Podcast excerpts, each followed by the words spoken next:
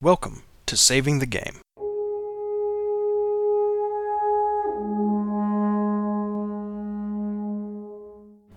This is episode 86, Callings and Changes, recorded Friday, May 20th of 2016, with your hosts Grant and Peter.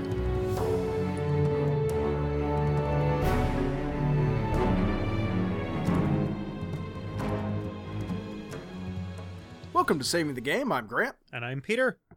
Peter, how are you? Tired. How are you? Uh, much the same, but we will push through, obviously. Yeah. Uh, you have legitimate reasons to be tired, though, as I understand it.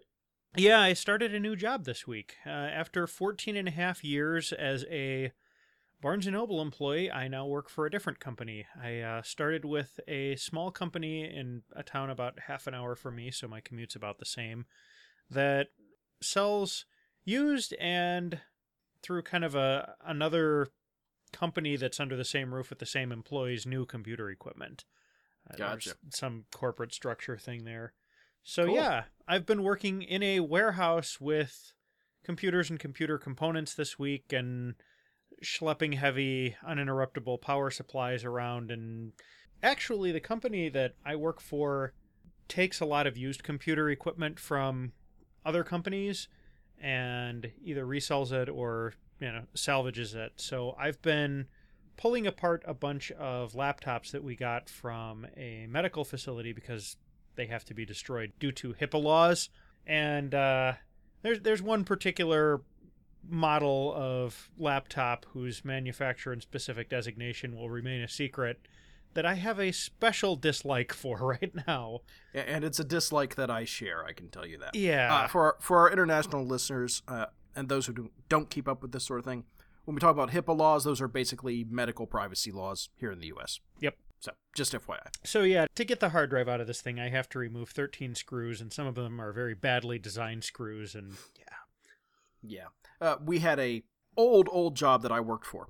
We got a new server in from this same company, and it came in 70 different pieces. wow.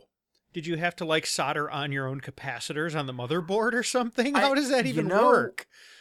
I think he might have had to. I don't know. I was not the um the server admin. I was help desk flunky. So, you know, I didn't really have to deal with it, but I remember the server admin had this machine just spread out on the floor of the server room, which was very large, thankfully. And he was just trying to put all these pieces in cuz like everything removable was removed. Like I want to say everything came in a separate little baggie or something. It, it was really silly. So he basically had to go through what I go through when I build a new computer for myself at home, which is hook up all the front panel connectors, stick in all the DIMMs, put in all the add-in cards, put in the standoffs to keep the motherboard off the metal case, and so on and so on and so on. Yeah, but it was like make sure all the jumpers are put on correctly because those came in separate little things. Like it was really silly. Wow. Yeah.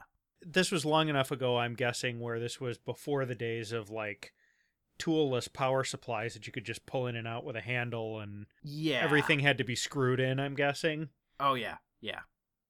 So the timeline on this is four o'clock. FedEx arrives.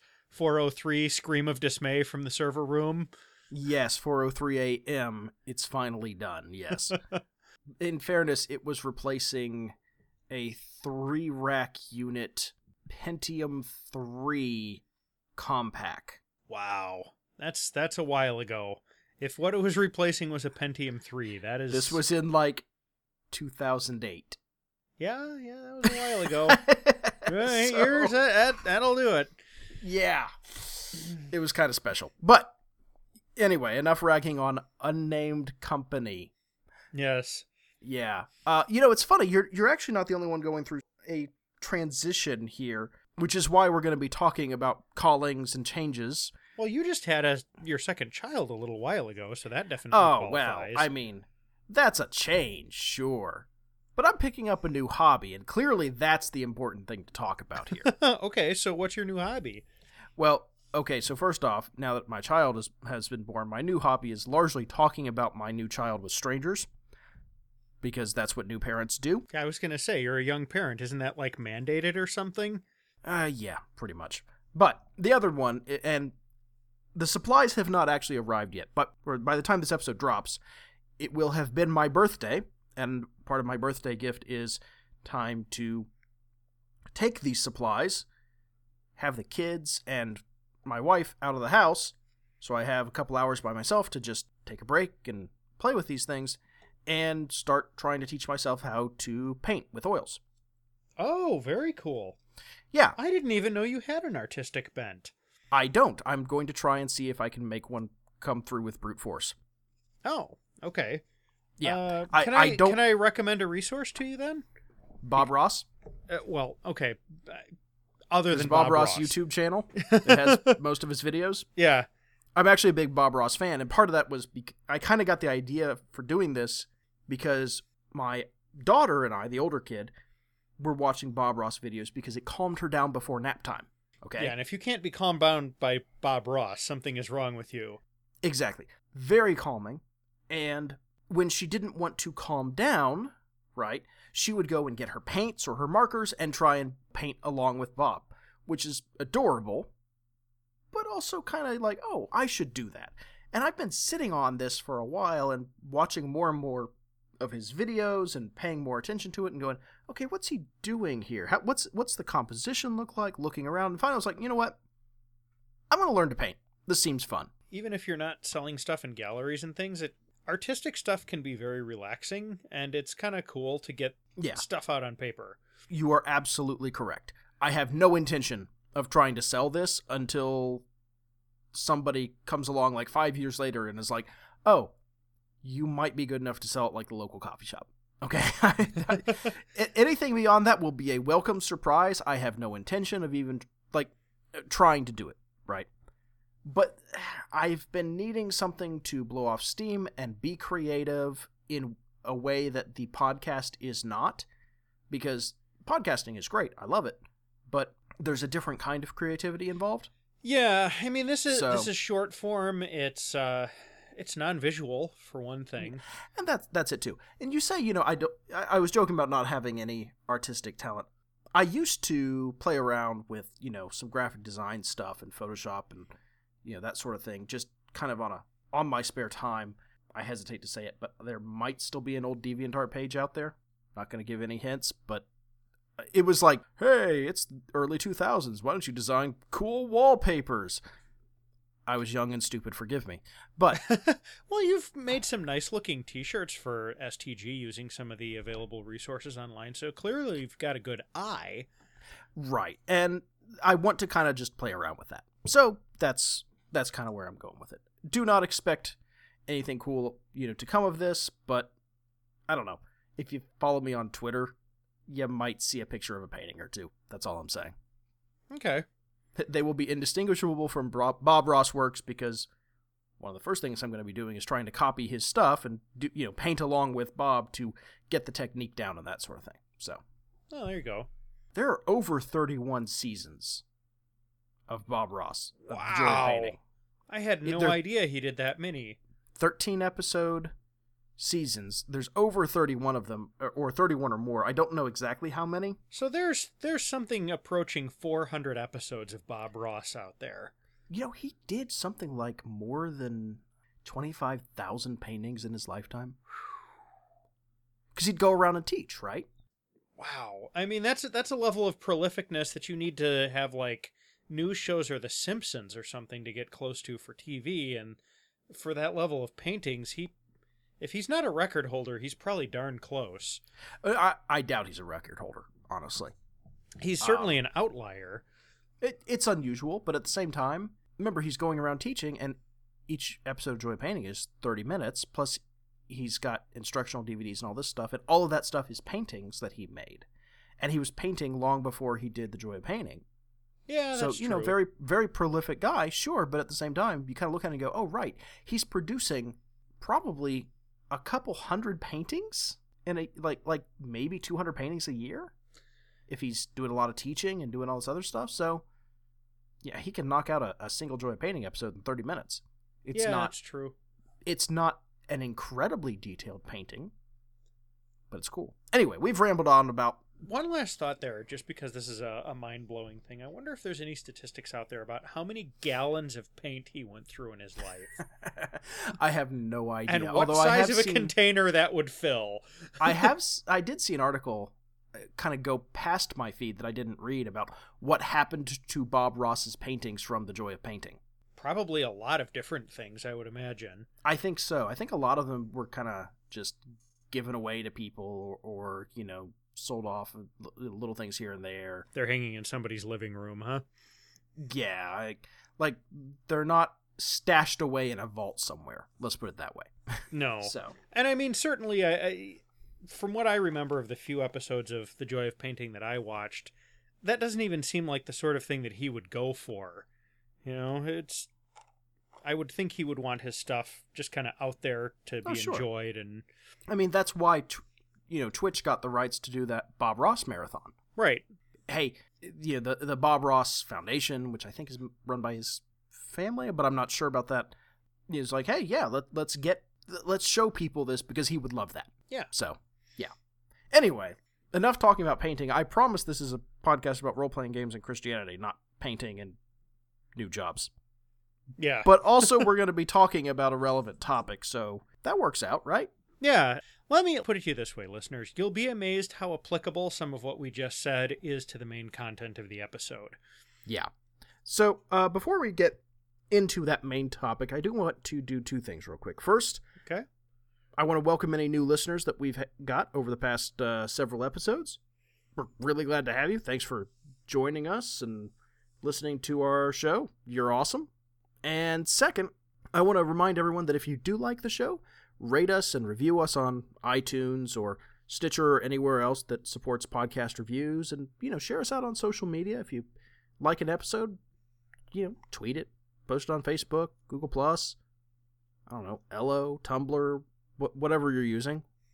Is Ello still a thing? I know Ello's still a thing. I still get spam from Yeah, I still get spam from it too. I haven't logged into my Ello account in probably six months, but it's still a thing. Yeah. Oh, Ello. How pretentious. Anyway. yeah, that's that's the best thing that ever came of that. All right. Enough about that. Let's get on to some scripture about this topic and then uh, really get into this in detail. All right. You right. want to take this first one? Sure. This is 2 Samuel, verses 5 through 8. When all the elders of Israel had come to King David at Hebron, the king made a covenant with them at Hebron before the Lord, and they anointed David king over Israel. David was 30 years old when he became king, and he reigned 40 years. In Hebron, he reigned over Judah seven years and six months, and in Jerusalem, he reigned over all Israel and Judah 33 years. And our New Testament verse is Matthew chapter 4, verses 18 to 22.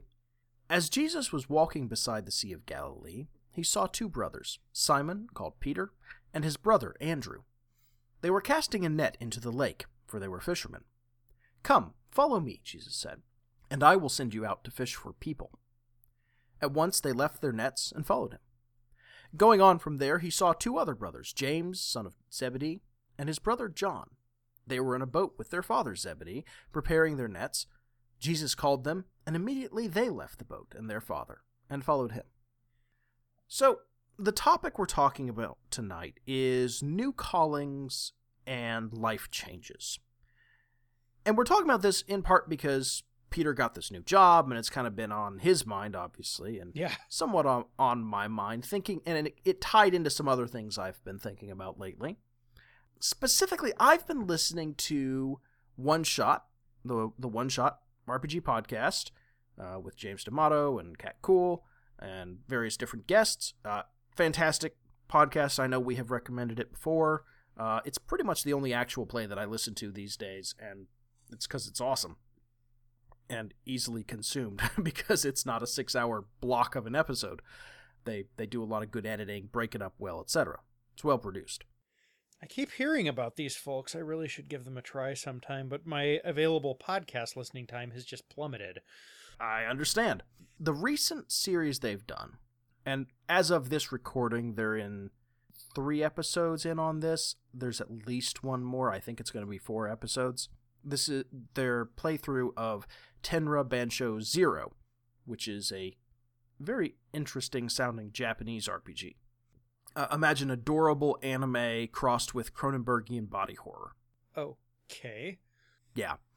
But it's it's got some interesting mechanics in it, mostly involving a system of destinies and karma, which I, I have been struggling to understand from the playthrough, you know, the actual play, because they're not delving into the mechanics completely. But one of the cool things about it is you get new goals as part of your character system during play, and new attachments to characters and that sort of thing. So as you are telling the story, you can look at this and say, well, during intermission, I'm going to give myself a new goal, a new destiny of protect this village, right? And that creates basically a new responsibility for your character. Once it's complete, and it, it kind of grows in importance and, and scope, you get points added to it, and eventually you can basically kind of say, hey, I've completed this, and I presume cash it in in some way. Okay. I was thinking about that in opposition to what I have called the backstory trap. Have you noticed that so many characters with a backstory are awful because they refuse to deviate from the backstory? Yeah, it, I don't think we have specifically discussed this particular thing, but I know some of the other podcasts that I listen to have kind of gone into this. There's two ways of handling a character's backstory, at least for the purposes of what we're doing here. You can mm-hmm. either have a character who, like you said, the backstory defines them, and it basically bronzes them. Um, and Yeah. they're they're kind of stuck in this form that they were you know th- this is how they got to here and this is where they're going to stay basically and then you can have well i i guess you could to use myself as an example you could basically have the 14 and a half years that i did at barnes and noble as the backstory for my new job at the computer company but none of this stuff at barnes and noble can really define me there anymore. I am in a new environment. I have new people around me. I don't have my old you know reputation built up. I'm using a different although not totally different set of skills. And the backstory is kind of more of a lens that i use to kind of process all of these new experiences and ways that what has gone before can flavor what i'm doing now but i mean i'm changing already in my working habits and stuff just the way Sure. that they handle breaks and stuff is different at this company so Changes are what I'm after here. yeah Compare this to, uh, let, let's pick a very classic example of a character with a goal created in their backstory. sure Inigo from The Princess Bride. right I think we're all familiar with this. I doubt I am going to spoil The Princess Bride for anyone. yeah i'm very glad i don't have six fingers on my hand We all should be. yeah Inigo Montoya, his father was killed. He is looking for the man who killed his father. Things happen, but ultimately the character does not change until that is completed, and that is completed at the end of the movie. And only then does he then say, Huh, I wonder what I should do now. yeah I mean, things happen, sure, but ultimately, he really doesn't change very much, does he? No, he's very defined by that goal. And it's interesting, once that goal is addressed, he actually really hangs a lampshade on it. He looks at another character and he's like, So now what? right. And that's okay. I am not saying that Inigo is in any way a bad character in this movie. no, Inigo is a, is a very interesting character. And he's the classic character obsessed with vengeance, and once it's done, he's he's a little lost, right? Except for in in some ways he's not the classic character who's obsessed with vengeance because even though that's like his driving quest and stuff, it's not the only thing about him that matters. I mean, he has he has a deep personal code of honor, he forms attachments and relationships, he has genuine affection for other characters. He's a lot Mhm. more interesting than a lot of Okay. like revenge seeker characters are because he's All a true. person. All true. But ultimately, my point is, he's got a backstory and does not deviate. Yeah, from it. absolutely. If this were a role playing game character, it'd be, oh, well, I, I can't do that. That doesn't work for my character. As if the backstory is what I am supposed to do with my character until the payoff at the very end of the game. Right? Yeah.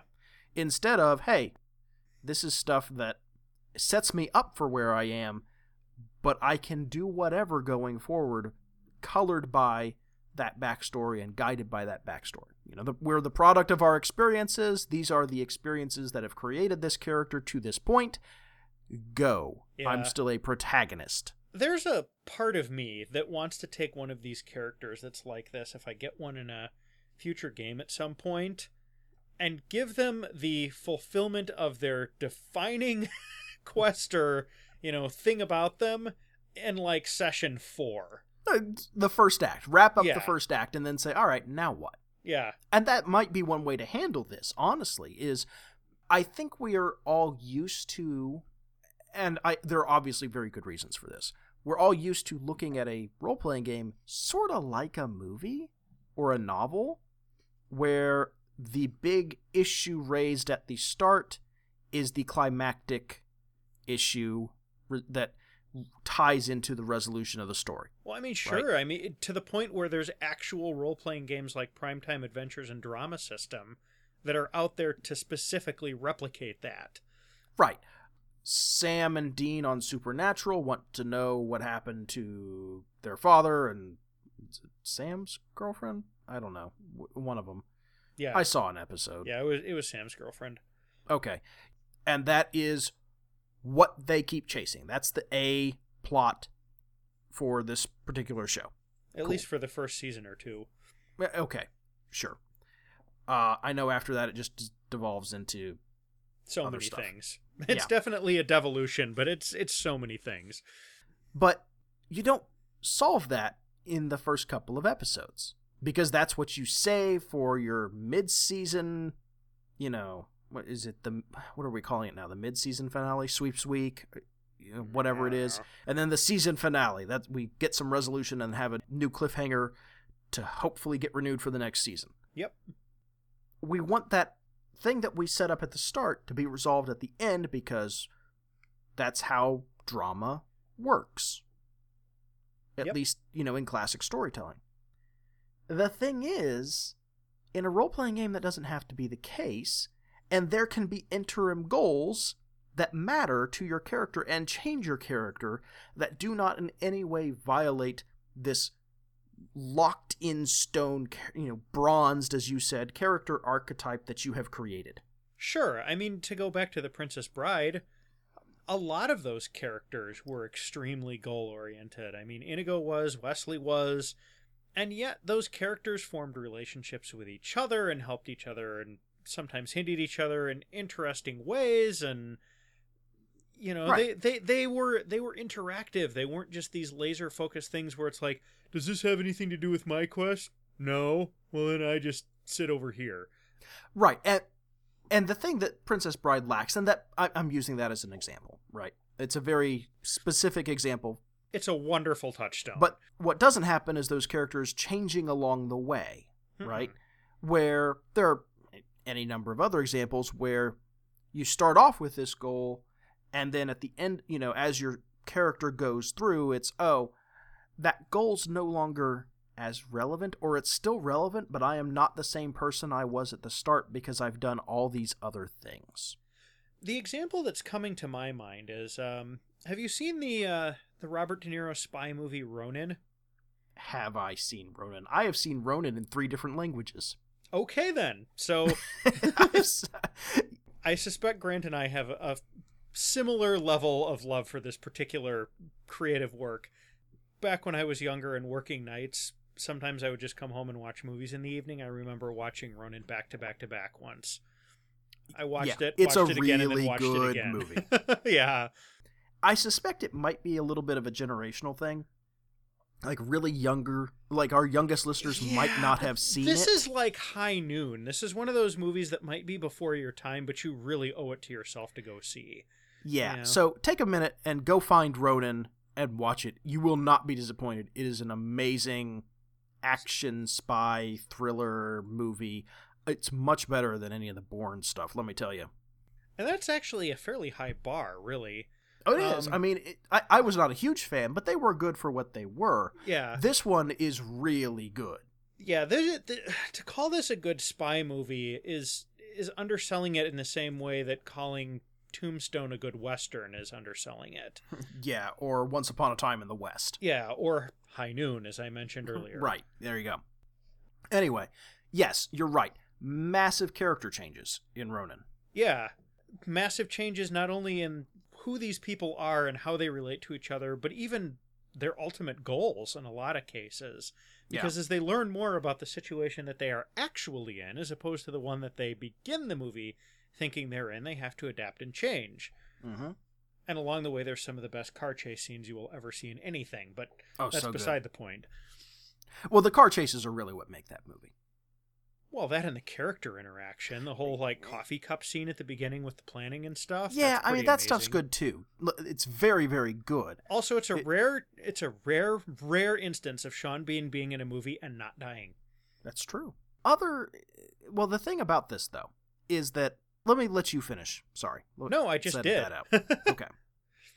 The the cool thing about that is they come up with goals in the middle of the story, or new goals are presented to them and they have to pursue them. Some of them are related to the main plot, some of them are not. Right? Uh, and that's kind of what happens with this um, this Tenra Bansho Zero game that I have heard this actual play of from One Shot. As the story progresses, you can pick new destinies, new goals for your character, and those become important things that you are going to do with your character. Right? Those are things that you're going to pay off you basically kind of incur a karmic debt to get them done, as I understand it. Huh. Sounds like an interesting system.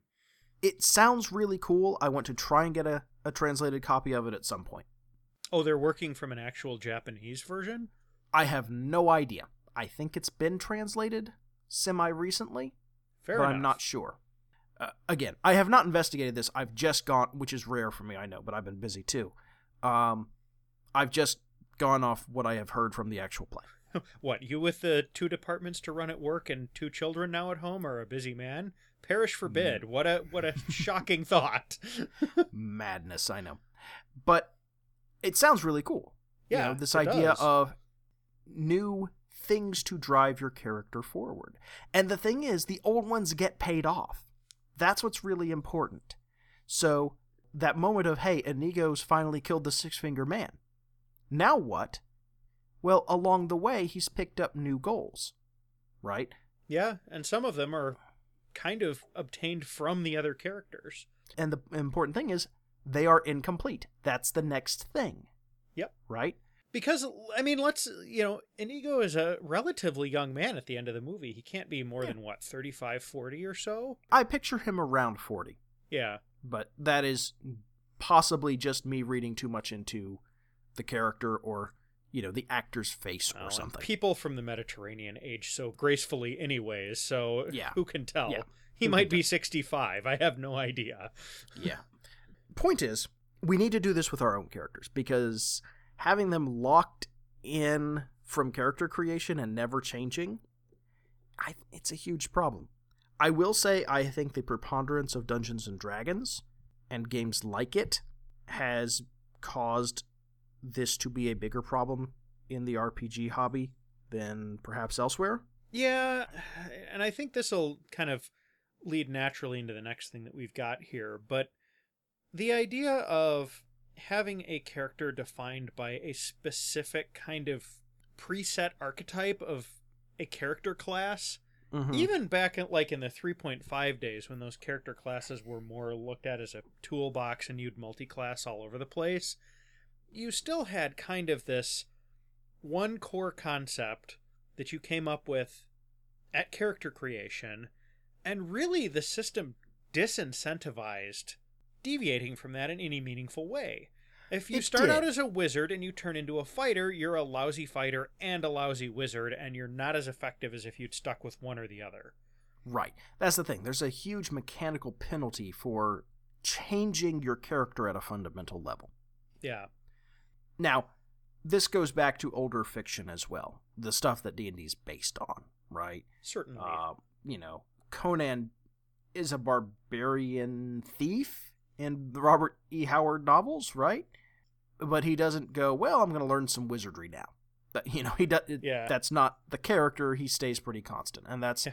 the kind of literature that D and D and other games like it were drawing from at the time. Yeah, I mean Aragorn is is a really cool character, but I mean he's a ranger throughout that entire series. Well, I don't know. He multiclasses as king, maybe. Okay, but that's more of a social station than a character I know. class. I know. I'm I'm joking, but that that actually brings up what I kind of want to talk about. I think too often we conflate character abilities and character archetype and character mechanics with what the character does in a game. Sure. I mean, I have a certain set of skills, right? I I started off Okay, Liam Neeson. well, yeah, yeah, stop that. um if for only if for no other reason that I haven't seen Taken. You should. The first one was solid. I have not bothered with the sequels, but the Ah. first one was very solid. For what it was, it was good. Dad action films have lost their they've lost their savor for me. Uh, what with the actual being of a dad? Well, the oh, you know, here's this old guy who's, you know, gonna punch things and make it all right with fists and guns. It's never worked. For, it, I say never. It has stopped working for me for whatever reason. Well, Possibly fair. because I can recognize the trope now and go, "Oh, it's it's dad action." I don't know. Point is, I have a certain set of skills that I had when I turned 18, 21, whatever, right? Sure. But I've kind of grown past that, and some of those skills have atrophies. Some of them are kind of fundamental to who I am and aren't necessarily being used in what I do on a daily basis. Right? I think, again, this gets into a system problem, but in a lot of RPGs, it's I'm a fighter. What do you do? I fight. I'm a, you know? Well, I- and that that brings up another interesting kind of recurring theme is a lot of the time people define those archetypes much more narrowly than they need to be. yeah. I, I had a paladin character that I played a, a few years back after I kind of started to mature, and um, unfortunately, this particular campaign only lasted a couple of sessions. But instead of being kind of the the typical, you know, go out and crusade around on your white horse and slay monsters and stuff, I had this guy pictured in my mind as more of an investigator Mhm. because paladins not besides their detect evil ability that they all get in like 3.5 D&D and Pathfinder and I think this was Right. Pathfinder. They have a whole bunch of these other actual skills from the skill table that help you investigate. They have like sense motive and stuff. And then there's also a bunch of other information gathering magic on the paladin list. They are really good at finding things out. Yeah. So I made this guy I I cranked up his mental attributes and his physical ones were just kind of moderate and he was basically a lawful good holy detective. I really liked that character. I wish I'd gotten to play him more. Okay. I like that. And the other thing that comes to mind here is you know, we talked about multiclassing being terrible in a lot of systems, right? Sure. I think if you sit down and make room for characters changing in a game, multiclassing becomes much more attractive. It does. I think if And as I, a I, GM, want to say multi. Let me, let me real quick. Okay, yeah. When I say multiclassing, what I mean is changing the mechanics of a character in order to reflect their new direction in the story, their new personality, etc. Maybe I am playing a fighter who suddenly decides, you know what? I've had enough of this. It's time for me to become a cleric because that you know that appeals to my character. I, my my fighter has had too many dealings with gods to basically just be a sword waving maniac. It's time for me to take up orders and really make my devotion a thing. I'm going to be a cleric. Doesn't mean he's necessarily going to stop what he's doing. Cleric, you know, your your average D and D cleric is just as martial, if not more martial, than a fighter. But maybe the tenor of that character has changed and he's doing something different. Well, the problem is fighter cleric, you know, unless it's a specific, you know, system and and specific certain amounts of levels and that sort of thing, isn't very good. Yeah, unless you get into terms some of of those multi-class enabler prestige classes, it's a very suboptimal choice. Right. And we're talking about 3 5 here. Other systems, it may be better or worse. Yeah. Whatever. Uh, Multiclassing in fourth edition was bit, just the the awful, only thing that example. a fighter brings to being a cleric is a few extra weapon proficiencies and a couple of bonus feats. and a bigger hit die, and that's basically And that goes away as soon as you multi-class. I mean, Well, you've you- you've got what you accrued previously, but it's not like you get to keep it into the new class. right. And again, we're talking three oh three five here. Yeah. But but ultimately, the system disincentivizes that kind of change from in many cases. And I think if you sit down and work with your GM on ways to re-incentivize that, it opens up interesting stories that I think players often kind of feel locked out of when they're playing these games. I mean, I would love to run a D&D game where somebody goes through that kind of transition. And maybe we set up a system where okay, the the over time the skills and training that they used to use the the really high end parts of that atrophy and that makes room in your character for this you know the new stuff Yeah, maybe start trading in a few levels of the old class for levels of the new one slowly. Over yeah that that might be how we mechanically represent it like you can trade in over time uh up to 80% half of, your, levels Okay, yeah, I was gonna say I was gonna be a little more generous and say Yeah, I'm, I'm saying half just because you know we're talking about a level based system. I'm presuming Right. three five because that's what we know. You have something Pathfindery. We'll do something like that. Cool. Yes, we're retconning your character, as it were. I don't care, right? Yeah, it's one of those things where you have to remember the mechanics are supposed to be the tools that you're using to tell the story that you need, and custom tools are okay to a certain extent. right. Uh, but you know, imagine trying to do that in GURPS. Oof. Character creation is where all the crunch of GURPS is. Well, not all of it, but Uh, a well, huge no, amount but of that's. I mean, the books are full of character options and you know. Well, the interesting the, monsters. the book that's that got the character creation rules is the same thickness as the book that has the whole rest of the system. Yeah. I, that's where a lot of the crunch is Yeah. in GURPS. And so trying to roll that back would be time consuming, but, eh, you know, that's a system problem. Yeah, Fate, I could do it very easily because all I'm doing is changing traits and skills. Yeah, change I a mean, in couple fact- aspects and you're off to the races. Yeah, in fact, what's interesting is I have a copy of Spirit of the Century, which is kind of the first edition of Fate rules. Mhm. It's Yeah, well so before Fate Core.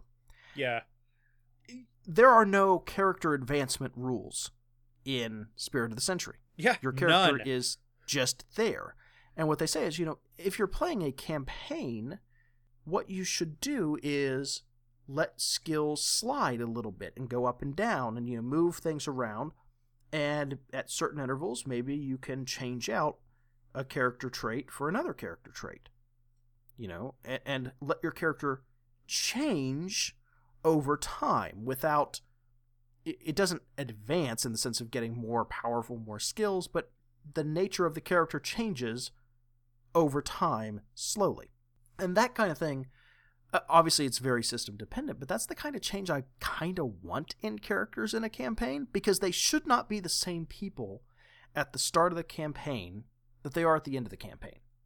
I think what you're describing is one of the reasons why story games have been so popular for the last several years and role playing is because well one I, of the I reasons think a lot of people well yes one one of one of the top reasons I would say because I think a lot of people have realized that just kind of banging on larger and larger rocks with the same hammer over and over again starts to get a little tedious after a while. It does. Yeah. That's I mean that's the whole indie thing is, you know, let let's have interesting new systems that allow us to tell different types of stories well. Yeah. So, you know, it, the reason this came up for me thinking about it with your job is hey, this is something new that you are doing. Yeah, And representing that with a a character is kind of difficult in a lot of the systems you and I play. Yeah, it's interesting because I mean, up to, okay, so up until this point, all of my technology experience has been either as a student or a hobbyist, right? Yeah. And that, in like role playing terms, gives me a certain baseline skill level. But even if even if that skill level stays the same in the in the real world, and I, you know I don't get a whole lot, I don't get any faster at swapping out memory in a system, or um, you know my my ability to diagnose hey, that's a failed hard drive, doesn't get any quicker or have any higher probability of success. There's all of this clustered experience stuff around it where it's like you know, I will I will start to learn, oh, hey, this particular brand of server has the release latches here and here.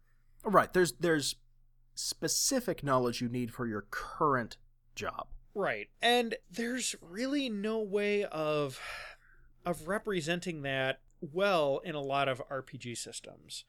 There And, not uh, You know, I I had enough skill to get hired, but I'm still nowhere near as good as the guys that are there now that I'm learning from and training with.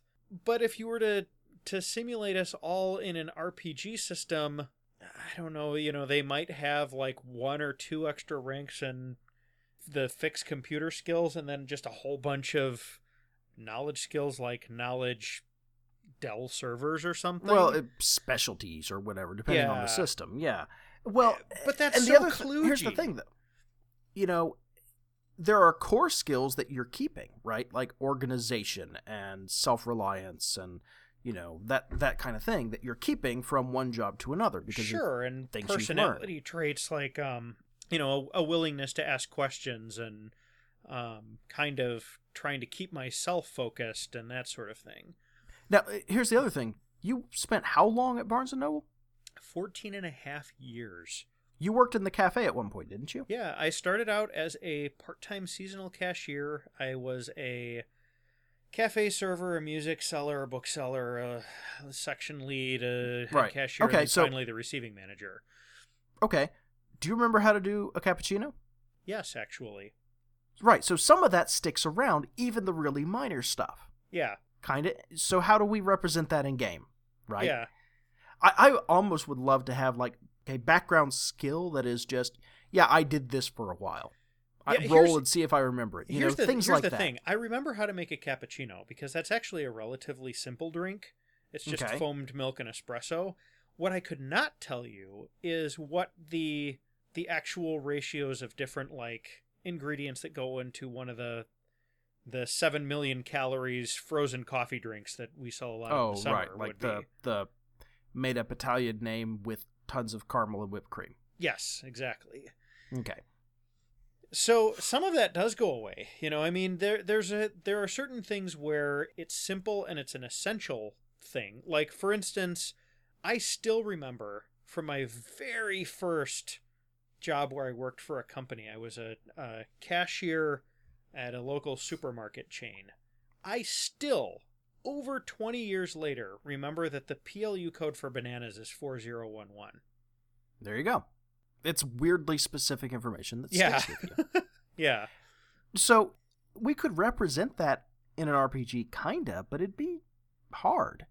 Now, can you Yeah. think of a system? Let's pretend, and I'm going to say pretend here, obviously. Let's pretend for a minute that I discover I have a tremendous talent for painting.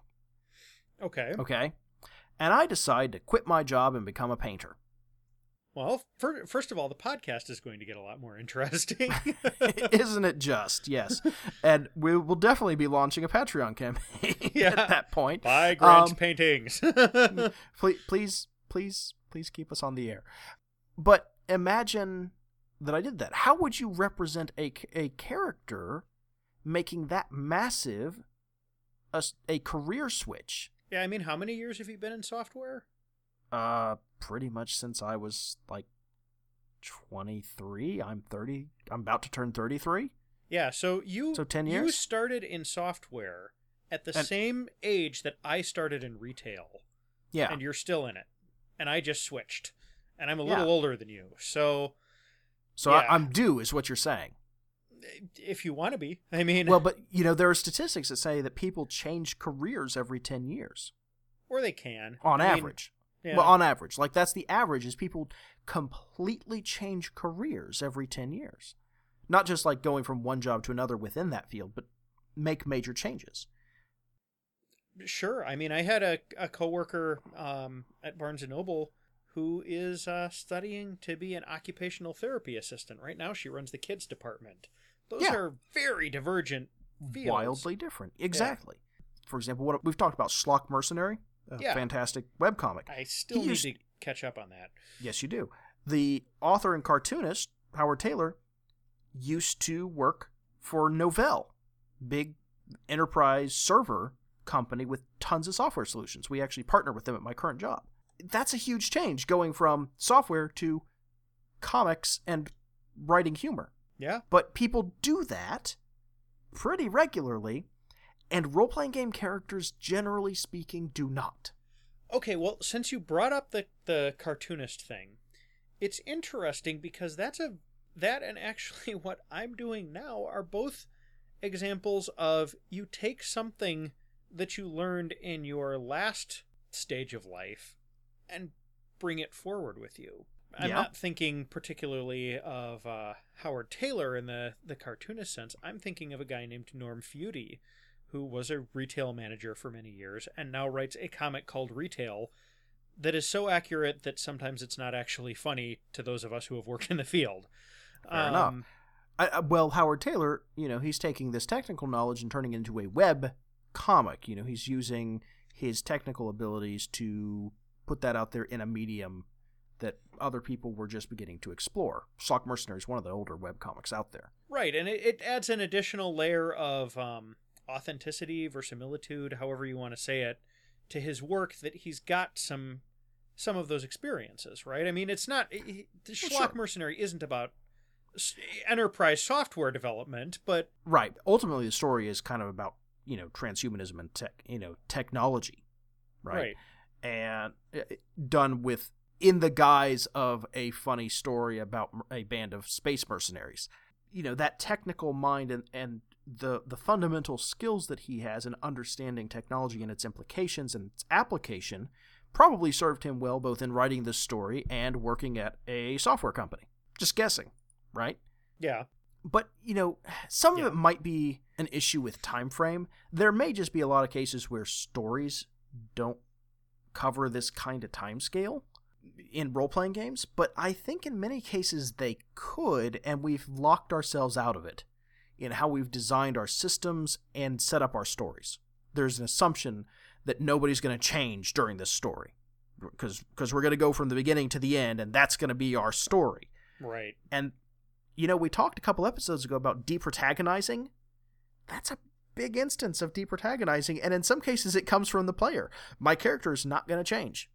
yeah. Now, there's nothing that says that you absolutely have to change your character a lot as you go through a story. I mean, you right. can have a, As I said before, that's an Inigo Montoya is a great character. a dramatic character. But I think, yeah, but I, th- I think if you've found yourself getting trapped into one or the other, where you're like, oh man, this character absolutely cannot change, or I can't play this character, I'm not actually role playing if this character doesn't go through massive life changes and come out I- totally different than I they started. I honestly feel like if at any point try the other type You find yourself constantly saying, "Well, my character wouldn't do that. My character wouldn't do that. My character wouldn't do that." You need to look back at it and say, "Am I refusing to let this character change from my initial vision of how they were at the very start of the campaign?" Now, there are perfectly good reasons why a character might not do that at that time. Okay, but if it's if it becomes a constant refrain, Yeah. maybe there's something else. Yeah, if it's habitual, you might want to sit down and think about ways where maybe this character could do maybe not that specific thing. You know, I mean, uh, certainly people's core principles don't change as readily as their vocation does. But and it, if you're in a situation where moving forward is constantly requiring you to do things that you're very uncomfortable with, well, then that's time to have a conversation with the rest of your group. Yeah, exactly. I'll say this. You know, I've I've talked about this kind of during the history of the show. I want to at some point run a fantasy colonization game. Yeah, yeah, I would like to do that too because I think that would be really interesting. I think it would. That kind of time frame, the scale of that game, invites those kinds of changes. Right? We are settlers. We are colonizing. We bring some skills, and five years later, we are different people because we've done stuff here. We've ha- we've become farmers and miners, and we are no longer the warriors or explorers we landed as. Yeah. Or exiles or refugees or whatever else. Right. Maybe my character has become a leader here, where previously he signed up to be a dirt farmer. Yeah. okay, who you know who knows? Those changes Or vice versa. Maybe you were somebody with a lot of temporal power in your old life and you have laid that aside for whatever reason and you don't want to pick it back up again. Exactly. So, is there a system out there that supports that? I don't know. I would love to do like a D&D 5th edition game or some cool indie game, and I'm kind of leaning towards indie game because I don't know if D&D 5th edition would let me introduce these kinds of changes to characters over time without running into massive right, mechanical listeners, if- problems. If, any of you out there, and I know there's at least a couple hundred of you, so if any of you out there know of a system that would work really well for what Grant and I would like to do, would you please tell us? Just just get in touch with us and let us know. Even if you listen to this Yeah. episode six months after it's originally released, just send us an email. We'll give you Put- all our contact Well, no, no, no. I'll say this. Put it in the comments Yes. on the show, stgcast.org. Put it in the, the comments for this particular episode so that it's available to everybody and everybody can can see what's been suggested. Yes, that is a much better idea than mine. Yeah, let's put it there because you know six months later somebody's going to go, "Oh, I have a cool idea," and they'll have no idea what people have tweeted at us six months ago Right. or emailed us, you know, privately. So let, let's put it in the the comments because I'd really want to see that built up. Okay, I think I'm done with this particular soapbox, but Yeah. but it's it's this is one of those problems that has been frustrating me because it's it's it seems like it's kind of come to a head and it finally crystallized with like your job change and this hobby change for me. It's just like wait, this has been a problem. Yeah. Yeah. Yeah. All right. So one thing before we wrap this up that I want to talk about here. All right. We've been talking about this in terms of RPG characters and in terms of job changes and that sort of thing. I want to stress that this can sometimes be a calling from God that we should not miss out on. Yeah. Definitely. We talk about calling often in terms of Okay. a call to ministry. Yeah. Um, and let's let me just throw out the most obvious example real quick here because it's perfect. Paul. Okay. Yeah, Um, yeah, certainly. You know that that's a I, I would almost call that a conversion. it, along it with a was, but it- calling? but it was also a calling because the way that his ministry looked before the road to Damascus, and he thought of it as a ministry, looked radically different from what he did when he became Christ's ambassador to the Gentiles. Sure. Right? Oh yeah, absolutely. The other one that comes to mind, um, aside from the verse from Matthew that we quoted at the start of this episode, is Matthew's call, because Matthew was a tax collector Yeah.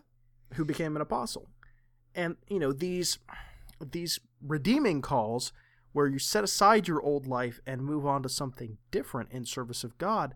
Those things are really important, and I I don't want people to lose track of those. And reflecting those in characters, honestly, is kind of a good way to Practice reflecting them out of characters. well, I'm I'm gonna say if you're not sure, like if you if you're kind of going, am I hearing a call?